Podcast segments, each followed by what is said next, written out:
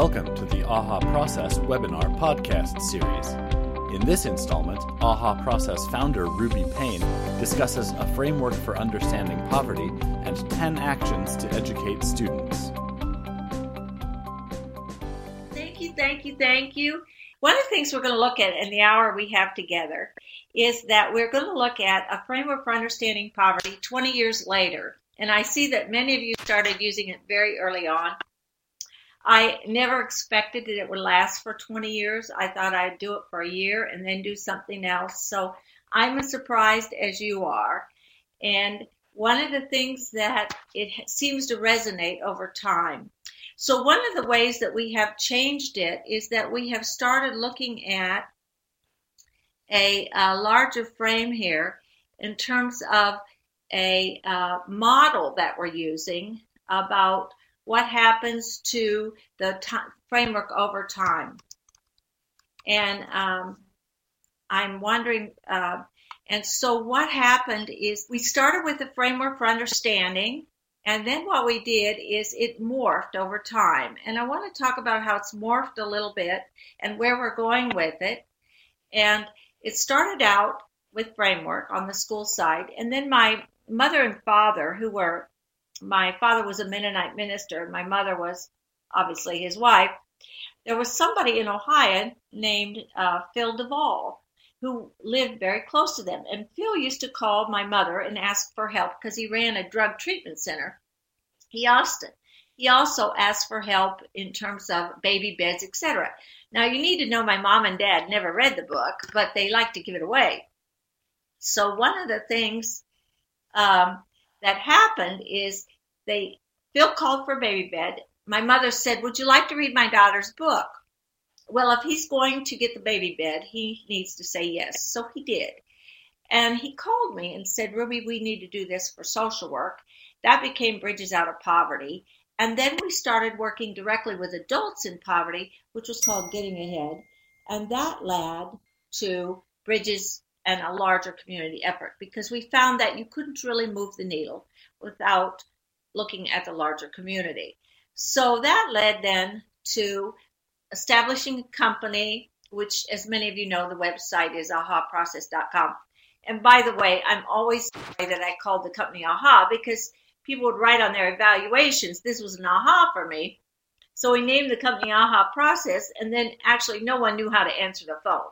AHA. So it was a problem.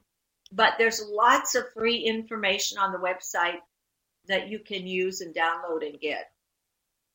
We are starting to do a lot of our training online in addition to webinars. And what we are doing now is looking at how we begin to make it available in a larger frame. One thing I want to say as we get started um, is that we are doing a um, once a year we do this conference and next year it's going to be in st louis where people from we have 330 communities using this work now in a wide variety of ways.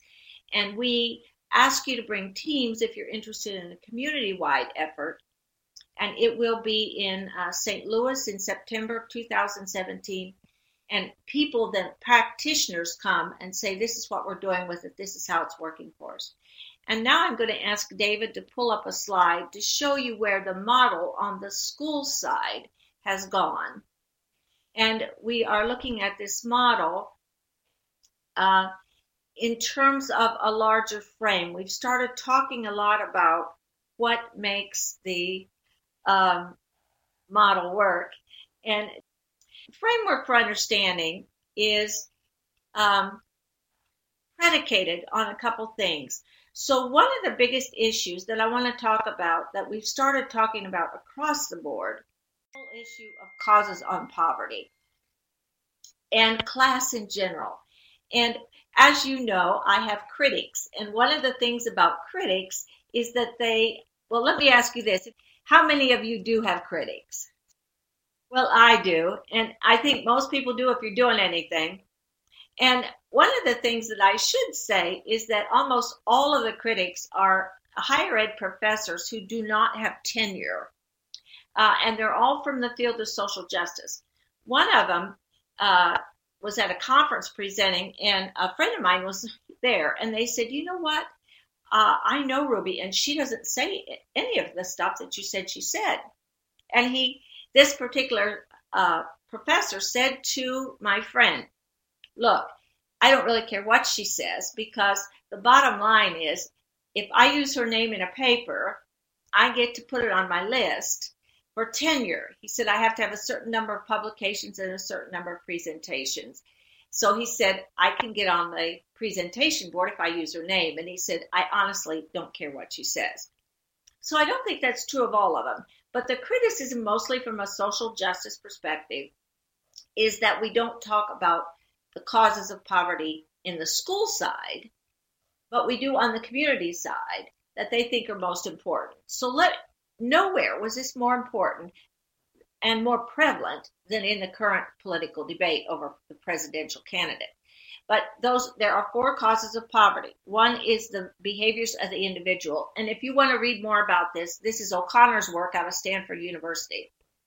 But she says that we have never really successfully determined the cause. So one research base is about the behaviors of the individual. Second one is jobs, basically. In other words, you can make all the right individual choices, but if there's no jobs in your community, then you're in trouble. The third one is exploitation, which is racism, sexism, predators. Um, if you get an advance from a payday lender, not cash your check, but you get an advance, like you have a flat tire, you have to get it fixed, you get an advance, what percent of interest rate will you end up paying? on that advance? Anybody know? Yeah, Amy, you're close. It goes anywhere from 150% to 400%. Yeah, Juliana Barker, you're right. Only people that are uh, have to follow usury rates actually are banks. So one of the things that happens, yes, Mary Jane Murray, yes, 435%. So that's exploitation. The last research base is political and economic structures. For example, as many of you know, when you are born, you get a, a social security number. Most employers, when they're checking uh, criminal background checks, they will use the social security number to determine if you have any criminal offenses. In many high poverty households, parents will use the child's social security number to get the utilities turned back on. The child turns 18 and their credit rating is ruined. And many companies will not hire you, even if you have no criminal record, because you have a bad credit rating. That's a political and economic structure. Now, if you are on the political right, you believe it's the first two research bases behaviors and jobs. If you're on the political left, you think it's about exploitation racism and government kind of systems. And so, what we find happens in communities and in school districts is that they start fighting about causation. In the school district, they'll say things like, I'm not going to vote for another bond levy because if those parents would just take care of their children instead of buying a big screen TV, they'd have the money they need. Or I was in uh, Florida last year and I worked with a group of businessmen, and their comments were, you know, if we just had more jobs and better jobs, we wouldn't have poverty. The next day, I worked with a foundation, and a woman in the foundation said to me, Ruby, if we just wouldn't have racism, we wouldn't have poverty. We have to address that first. And then the next day, I was with a group of social service providers, and they said, Ruby, if we just did not have the cliff effect, we wouldn't have poverty. By the way, uh, yeah, Amy, yeah, you do believe all four. And the reality is, is that actually, when we work with communities, all four of them cause, they're all four there. They all four cause the problem. They're all interwoven. And what we say to communities is this if you only address one, you will never move the needle because they're all four there. So before I go any further, is you understand or can you see how four, all four of them create the problem? So what we try to do is we start saying to communities, unless you address all four, you simply are not going to move the needle. The problem has been exacerbated for this reason. Okay, we have changed economic bases. When we were primarily agrarian, you didn't really actually have to go to school. You could make a living without going to school. And the way we represented wealth on paper was with something called a deed. You take that piece of paper to the bank and you're allowed to capitalize on your assets. Can't take the farm in there, but you can take that piece of paper. Well, when we became industrial, we took that same concept across, but we called it stock certificates. That's how we represented wealth. Okay. And then, well, you didn't have to go to school again. But when we became knowledge based, which a lot of people think happened in 1972, and the business community calls it intellectual capital, now you have to go to school. And the problem is nobody, and I mean nobody, really knows how you represent intellectual capital on paper. You know, is it patents? Is it copyrights? The closest we have to it is whether or not you have a college degree. But everybody in here knows that you have a college degree uh, doesn't mean you have any intellectual capital. We work with them every day. So the whole thing that has happened now is that we have started to look at this whole human capacity, intellectual capital thing. And we're going to look at the whole class issue now from a cognitive frame. In other words, how do you know what you know? And we're going to say that part of knowledge is now a form of privilege. So, what you know and who you know, combined with your resources, as those of you who are familiar with the work know that we define poverty and wealth in terms of a set of resources. And then, what your environment demands from you to survive. That impacts your thinking. And your knowledge base and your thinking is what you use to negotiate your environment. And more than ever, you have to negotiate your environment against a knowledge base. So, when I work around the world, and what we're saying to people now is there, the more under resourced you are, the fewer your resources, the more you live on the left hand side of this chart. The more resources you have, the more you live on the right hand side of the chart. See, one of the issues is this if we just define poverty as money, okay, then the only way you actually ever change the problem is with more money. But the bottom line on the thing is this a lot of people are destabilized a lot of ways. Like, for example, if you don't have emotional resources, mental illness, for example, you're going to be destabilized. It doesn't really matter how much money you have. Okay. And so, one of the things we say is the fewer the resources, the more you live on the left hand side of the chart the more resourced you are, the more you live on the right hand side of the chart. And we're going to call middle class is when your resource base is stable. In other words, we don't use money for middle class because it goes anywhere from 20,000 to 200,000, okay? And they all believe they're middle class. But middle class typically is characterized by the fact that they know where they're going to sleep at night, they got food every day, um, most of their bills get paid, that kind of deal. Okay. So let me ask you this question Why is it true that the fewer your resources, the more difficult it becomes to plan? Right. That's right, Leslie. You're subject to the next wild card. Uh-huh. Right. So the irony of this whole thing, though, is the more difficult it becomes to plan because your resources are thin, but to survive in work and school, you've got to be able to plan. So it's diametrically opposed. Okay. Um, one of the stories I tell when I present is it what it starts doing is getting you into what is called thought polarization. Everything becomes either or.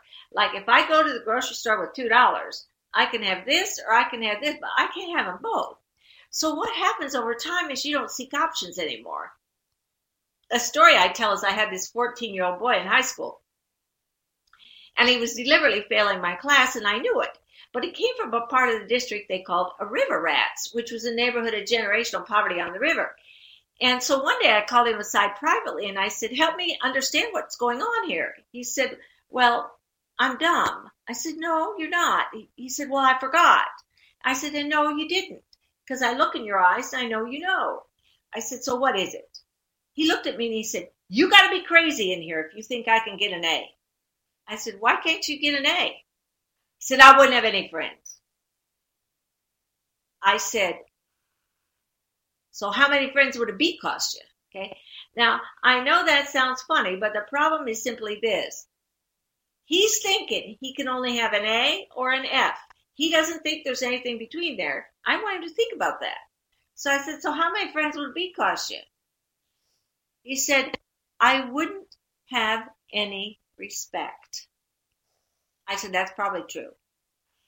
The phrase I heard more frequently than any other phrase in Frank's neighborhood, my former husband's neighborhood, from whom I learned this. So Frank died, by the way, in 2010.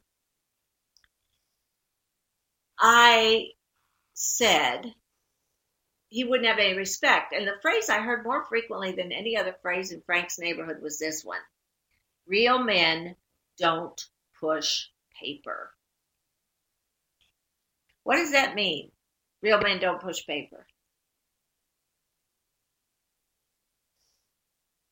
Yes.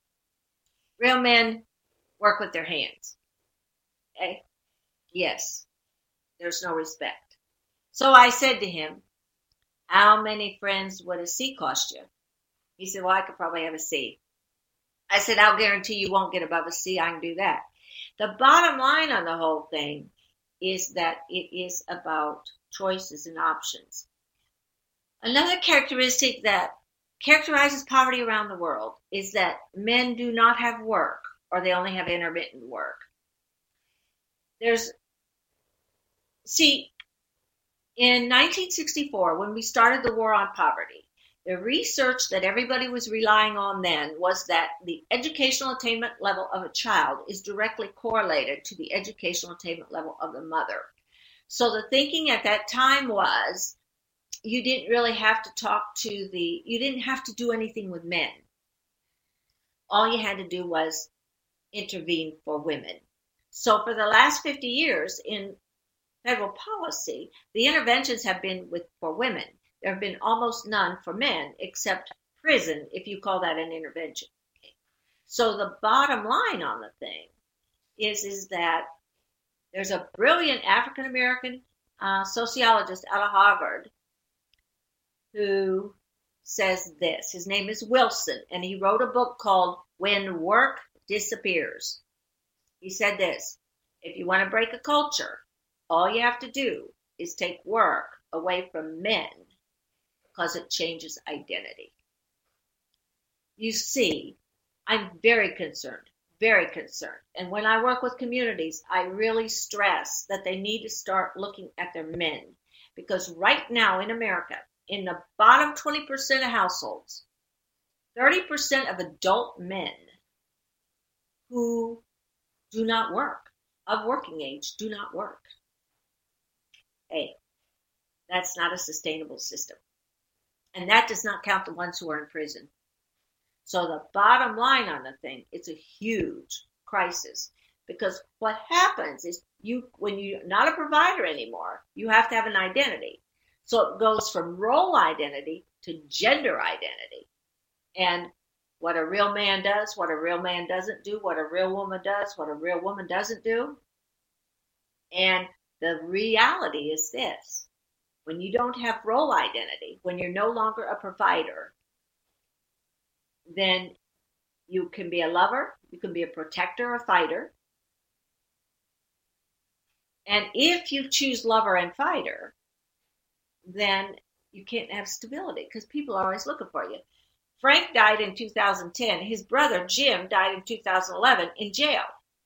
And Jim was a fighter and lover all his life. Okay. The problem is you get in a fight with the law, then the cops are looking for you. So then you got to quit your job. When you quit your job, then you got to run and hide. Okay. Because if you don't quit your job, they find you there. So the first place you go is your mother's. The second place you go is your girlfriend's. One time he came, he was running from the law and he came over to our house. I said, "You can't stay here." He's, he, so I said, "Where are you going to go?" He said, "Oh, Ruby, I'm going to go to the local bar because everybody gets prettier at closing time." Well, he's looking for a place to stay. So you see these patterns around the world. Well, what happens is this then how you spend your time determines what you know, because knowledge is now a form of privilege. And one of the ways we're all alike around the world is we all have 24 hours a day. That's it. So, what people do around the world is they take that 24 hours a day. See, and unless you can get by on two hours of sleep a night, you're pretty much right there. Okay. They mix it on an axis with their resources in order to stay stable. And they have ways to spend their time. Now, many of you know about these circles, okay? But one of the things we find is that how you spend your time determines what you know. This is a mental model of poverty from 300 adults in poverty who went through getting ahead. This is how they say they spend their time. So, if you don't mind, one or two things that you see on this chart that you yourself would not spend time on. Uh, a lot of agency time, time you go to agencies. The next chart is when your resources are stable, middle class, if you will, when your resource base is stable. This is what you tend to spend your time on. And so let me ask, what do you see on this chart you did not see on the first chart. Yes, you are right. Agency time is so health consuming. Right. And then this last chart is what people in wealth. Now, I want to qualify this wealth chart. It's the top 1% of households, which is in 7.8 million of net worth or more. Before I started doing that qualifier on her, I was at a meeting and a woman said, Well, I know wealthy people and they don't do that. And then I started asking her a couple questions and I realized she thought wealthy was $300,000 a year. Okay. No. Okay. Wealth is true wealth is that top 1%. This is what they say they spend their time on. What do you see on this chart you didn't see on the other two? Yes, you are right. There are crossovers between the circles. Okay. It's a continuum. That's exactly correct. It's a continuum. I had a woman at a community meeting come up to me afterwards. She's quite wealthy. And she said, Ruby, you do not have children on the wealth chart, and children are very important in wealth. And I said, Absolutely, they are. But remember, these charts are not what is important to you. These charts are about what you spend your time on. Okay? And the answer is that you're not spending your time with your children because they're either in boarding school or with nannies. Same way, same reason chemical dependency isn't on this chart. Now, whatever is in the middle of the circle is what stabilizes that environment. That's a key understanding here. It's what stabilizes it. I had a, a congressman in uh, California say to me, Ruby, there is no difference between relationships and connections. And I said, You don't understand. There's a huge difference between relationships and connections. Relationships help you get by, connections help you get ahead. They're very different, okay? Uh, and one of the things that I say to audiences is this all three of these circles are in your state all three of these circles are in your area to a matter of degree. So I'll ask the audience this which one of these circles makes the laws? Right. Let me ask you this question, next question. Which one of these circles runs the institutions in the United States and in your community? Institutions are always run by whom? Who actually makes the institution work?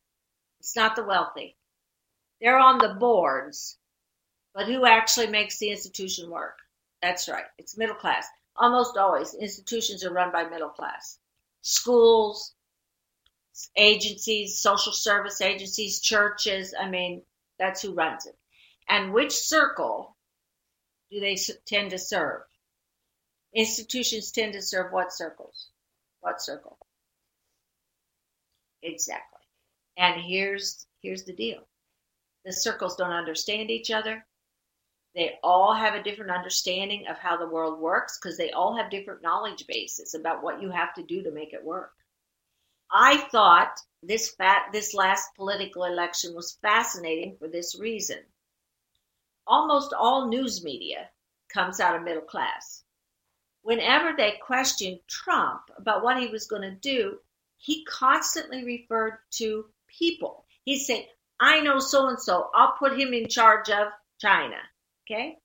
Well, the, or whatever. The bottom line is he thinks in connections. The media wanted from him uh, documents and proposal papers and issues addressed. Totally different way of thinking. Okay? And so it was a fascinating discussion. Whether you were for or against Trump is not my point. My point is it was a fascinating uh, issue to see in terms of how that whole dialogue was handled. Well, each one of these circles then comes with this set of hidden rules. And and they impact individual relationships, they impact communities, etc. And so I'd like to say a little bit about hidden rules, but I'd like to say a little bit about where they came from. Okay. Hidden rules are unspoken cueing mechanisms people use to let you know you do or don't belong. And the way you broke a, a hidden rule is the way people look at you. Okay. Um, if you don't mind chatting in the chat box, how many of you have been in a social setting that was so uncomfortable you could not wait to leave? Yeah, I think all of us have been. Okay.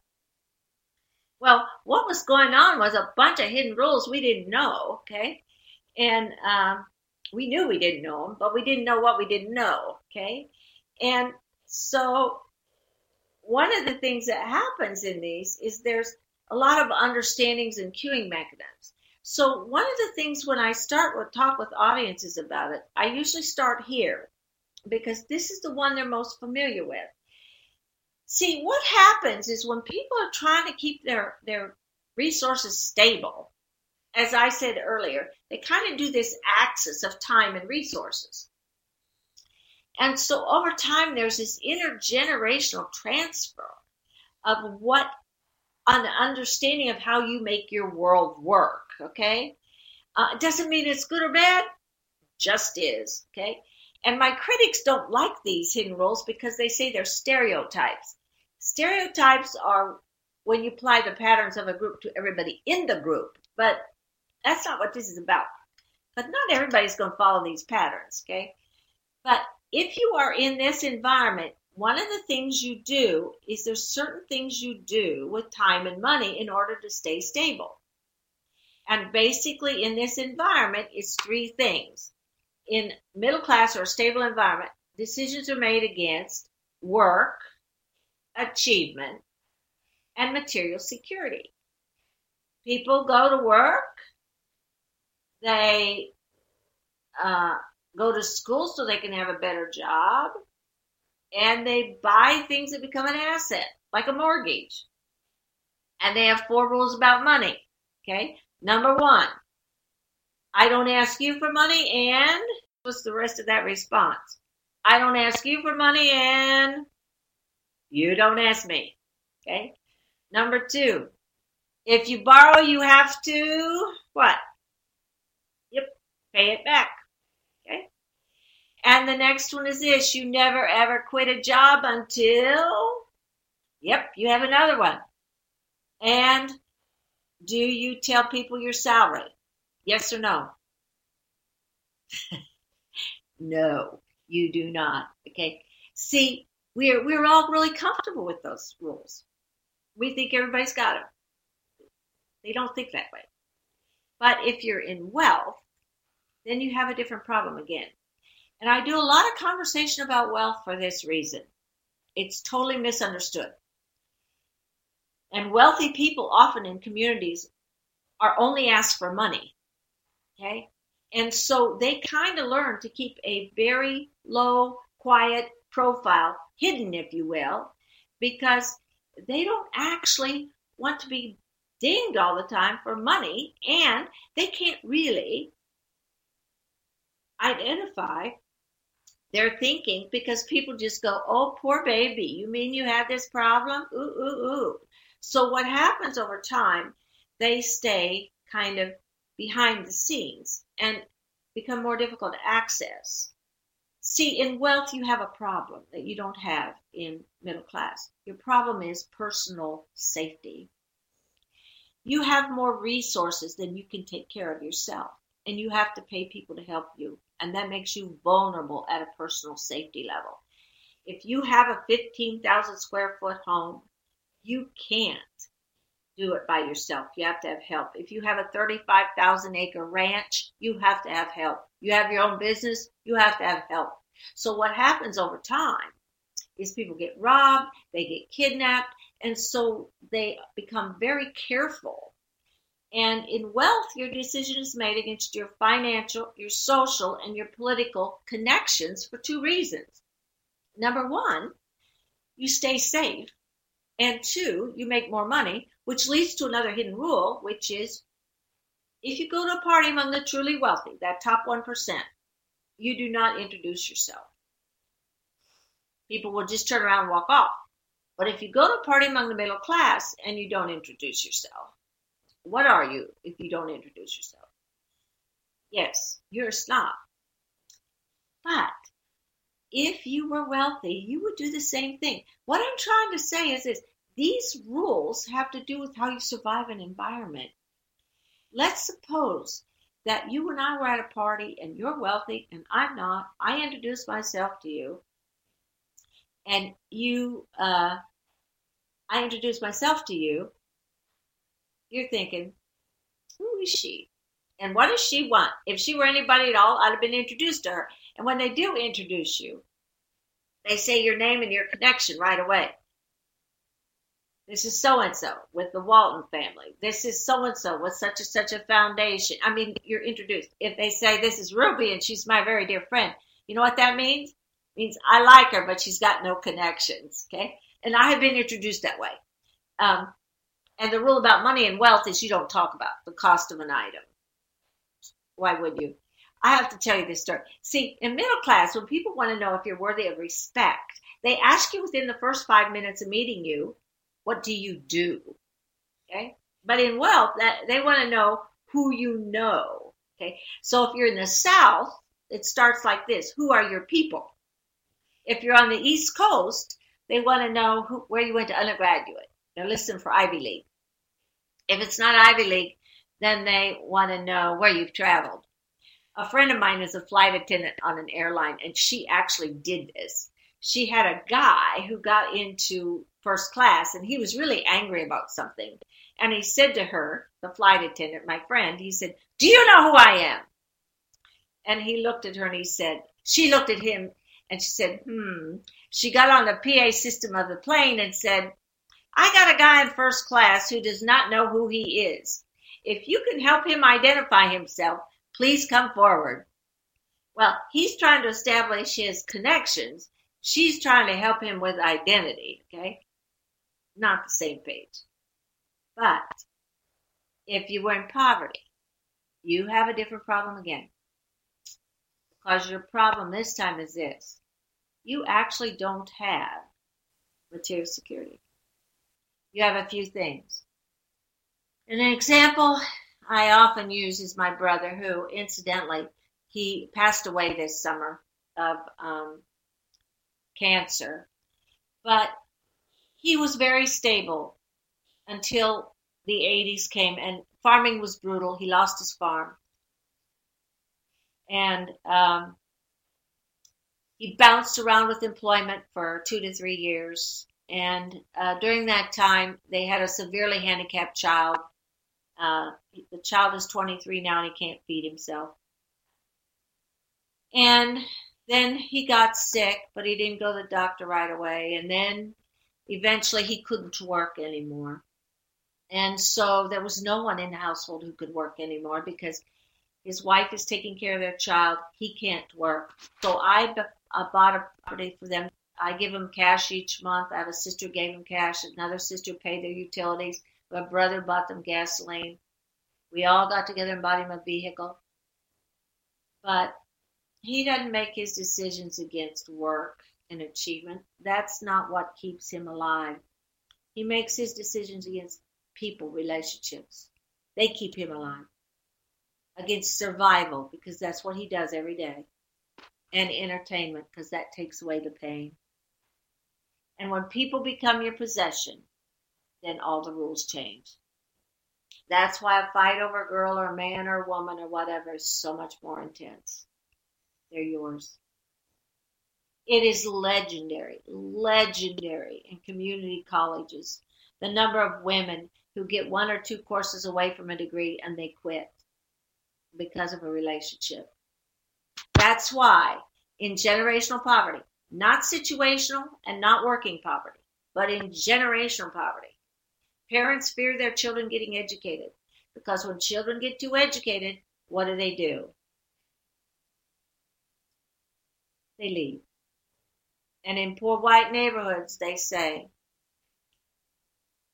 you're getting above your raisins. You're too big for your britches. Poor African American neighborhoods, they call them Oreos. Poor Hispanic neighborhoods, they call them coconuts. Poor Asian neighborhoods, bananas. Poor Native American Indian neighborhoods, they call them apples. But, but the issue is still the same. The issue is we are afraid you're going to leave. And part of what happens in uh, educated households is in middle class in particular, people worry when they get old they won't have financial security. But what you worry about when you're old in poverty is you won't have physical safety and you want your children there with you. Okay? And what's the rule about money in, in poverty? If I have any and you have some, we got to share. One of the biggest hurdles for kids in in poverty in schools is math. It's it's just algebra one is a bottleneck. Okay, See, the way middle class teaches math to their children is with money, but you don't have money in poverty. So, and when you get it, you share it. People go, I don't know why you have to share. Wall Street Journal had a big article in it about three years ago about all these big box stores on midnight of when the day that people get the electronic food stamps deposited to their card. They're jammed with people. They don't understand why. They have to have extra ch- checkers, extra cashiers. I do. Number one, you're hungry. Number two, if you don't spend everything on the card that night, somebody's going to call you in the morning and say, Hey, I know you got your card. Can I borrow it? And you have to say yes. People say, I don't understand why I have to say yes. You have to say yes because if you have, if your car breaks down the highway in middle class, you call AAA. It breaks down on the highway in poverty, you call Uncle Ray. And if Uncle Ray asks to borrow your food stamp card and you said no, What's he going to say to you when you ask him for help with the car? No. So money is communal. One of the girls in Frank's neighborhood got a checking account. She started writing checks, and they were bouncing everywhere. Um, and one of the things that happened is I said to her, What are you doing? She said, Ruby, they gave me these checks. I'm using them. I said, No, you can't do it that way. Checks represent cash, they are not cash. so what happens then is this. These land lead to all these different understandings of how the world works. Work and school actually use the norms from stability. In other words, you have to keep your institution stable, so you use those norms. And you tend to bring those along with you. These tend to be how you make your decisions. And these are the three things that will move you out education, relationships, and employment.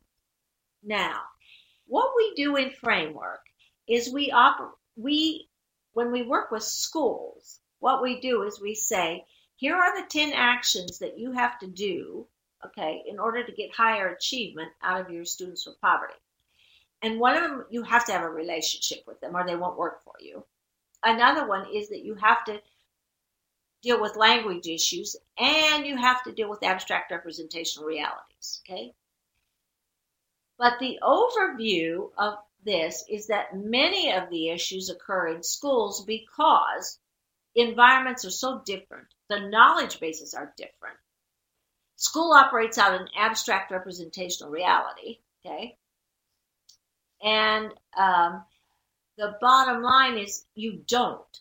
Poverty is very much about a sensory, concrete reality, day to day survival. So, one of the ways I teach this concept to children is this you take a picture of them, or you take a picture of the class, and you say to them, Is this picture you? They'll say yes. I'll say, Is the picture breathing? And they'll go, No. I'll go, How is that picture you if it's not breathing? Well, it takes them a little bit.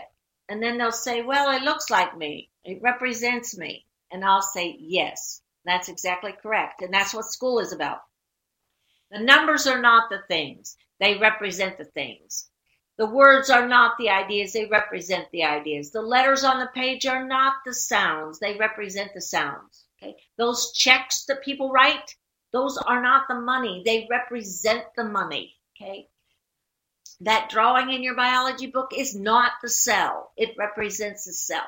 The map that you use to get from one place to another is not the reality, it's just the guide, it represents the reality. And that's what we go to school to learn. And how you help them bridge that with mental models and stories and analogies, and how you help them have the abstract processes to gather data on paper. Those are all the things we do. See, to survive in poverty, you got to be sensory, you got to be nonverbal, and you got to be reactive. It's how you stay alive to survive in school and work, you've got to be verbal. If you don't like somebody at work, you can't hit them. You have to insult them in formal register. We live in this representational world of paper and computers, and we require that you plan. The two worlds are diametrically opposed. And what we do is teach how to transition those two worlds so you can be successful. So I'm going to stop there and uh, see if you have uh, questions for me. Well, if there are no more questions, I'm going to say one more thing that we're going to recommend to you.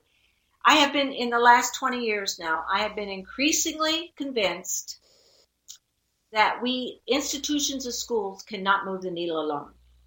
We're literally not moving the needle. And I am convinced that you have to have a two generation approach. And let me tell you why. Because schools alone cannot buffer neighborhood effects.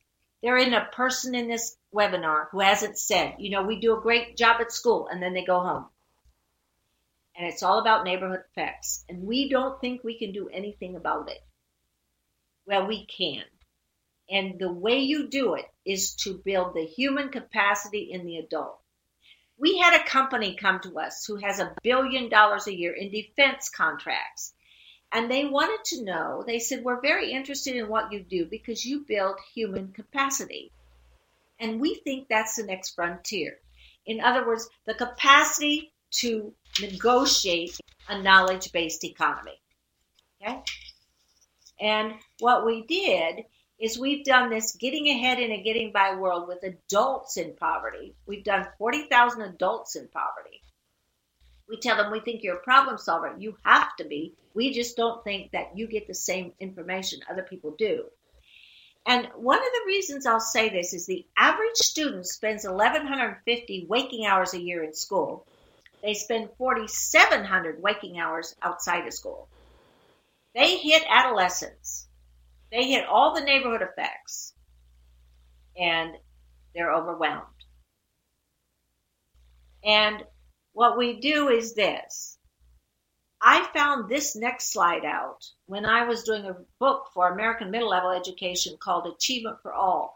They wanted me to tell them what happens at developmentally to kids in adolescence and then what happens developmentally if they're in poverty. And I found a piece of research in the developmental research that has never bled over into the school business at all. And it's this one. If you go through early puberty, two years or more ahead of your peers, what they do is the outcomes are abysmal. Okay? Many schools right now tell me that they're having children going through puberty at eight and nine and 10 years old. If you go through puberty early, two years or more ahead of your peers, you are, if you're female, there's earlier sexual activity, earlier pregnancy, lower grades, course failure in ninth grade, okay? And as many of you know, you fail in ninth grade, it's a couple courses. It's difficult to get a high school diploma. Male, it was more aggression, more delinquency, more alcohol, more sex. Uh, same thing, failure in ninth grade. And early puberty is correlated with the following things absence from the father, they don't know why, they think it's about the stressors in the environment, violence in the environment, stressed parents, diet, genetics. One of the things we know is that if you're in poverty, you have more stressors and your diet impacts. If you're African American, it's related to genetics. But the bottom line is this you go through poverty two years or more ahead of your peers. And the bottom line is you probably aren't going to finish high school. So we don't even talk about neighborhood effects. We pretend they don't even exist. And after fifth grade, we don't do anything for parents either. And what we do, K 5, is we tell them how to help their children. You can't help your children if you don't have the capacity to do it. It's like saying to somebody, okay, let me teach you how to read. I don't know how to read, but I'll teach you. No, you won't. And it's about the capacity to address your own life and negotiate your own life. So when we do this getting ahead, we do not, we do not talk about their children. They end up talking about their children, but we don't. And the return on investment is this. It costs about $7,500 to do 12 parents. We don't take more than 12. And $4,800 of that goes to parents because we pay them to come. And the bottom line on the thing is this nine out of 12 tend to finish, totally changes the way they interact with school. And $7,500 is what it costs you when you lose one dropout one year of one dropout's ADA, average daily attendance money. It's very cost effective. Now, if you would like to have more information about this, what we can do is to put the link of the research. We've had a research study out of the Indiana School of Social Work about why it works, how it works, and there's sources on the web where you can get more information. We have time for a question or two yes, Jenny, you do have to build relationships first. But a lot of times parents will come because of the money. We pay them a $25 gift card each time they come. And we tell them learning's important and we want to we want to respect that. So I want to thank you so much. So if you have a question, uh, what strategies do you have for middle class adults to build relationships with students in poverty? Uh, one of the things we do for middle class adults, and we do it in the training, is we tell them a lot of the hidden rules that come out of poverty. I didn't tell you nearly all of them. Like one of them is you'll have a fight at school, and the kid will say, He's looking at me, he's messing with me. And the teacher, what middle class teacher will say, Well, what he say? And the kid will go, Nothing. Well, the teacher's so confused and dismisses it. It's a very serious issue. But the reason is that in poverty, you make your decisions based on nonverbals because nonverbals tell you a person's intent. And you only have half the words that you have in poverty.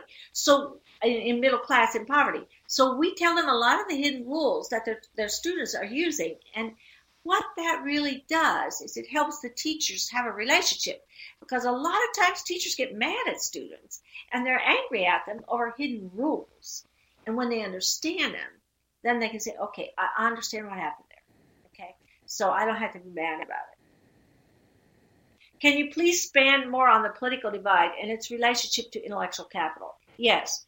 What we have right now in America is a huge divide between haves and have nots, and it really basically boils down to the divide is between the educated and the uneducated. And the bottom line is if you're educated, you can negotiate the knowledge based economy. If you're not, you can't. Okay? And so that's the key issue there. And we begin to intellectual capital is the business community's um, terminology for the ability to negotiate a knowledge-based economy. Yes, Stephanie, we have a whole program called R Rules, like R, the letter R, and rules. And it's been very successful with high school students. We use it a lot in alternative schools. Uh, Menominee Indian tribe in uh, Wisconsin, they use that with all their high school students, and their graduation rate went from 50% to 94%, which you know for Native American Indian tribes is phenomenal. So it's called R Rules. And if you'd like to know more about it, Stephanie, um, Jenny says yes, she loves it. It's amazing. Okay, it's amazing. Yeah. Thank you so much. This has been an AHA Process webinar podcast. Visit ahaprocess.com for more.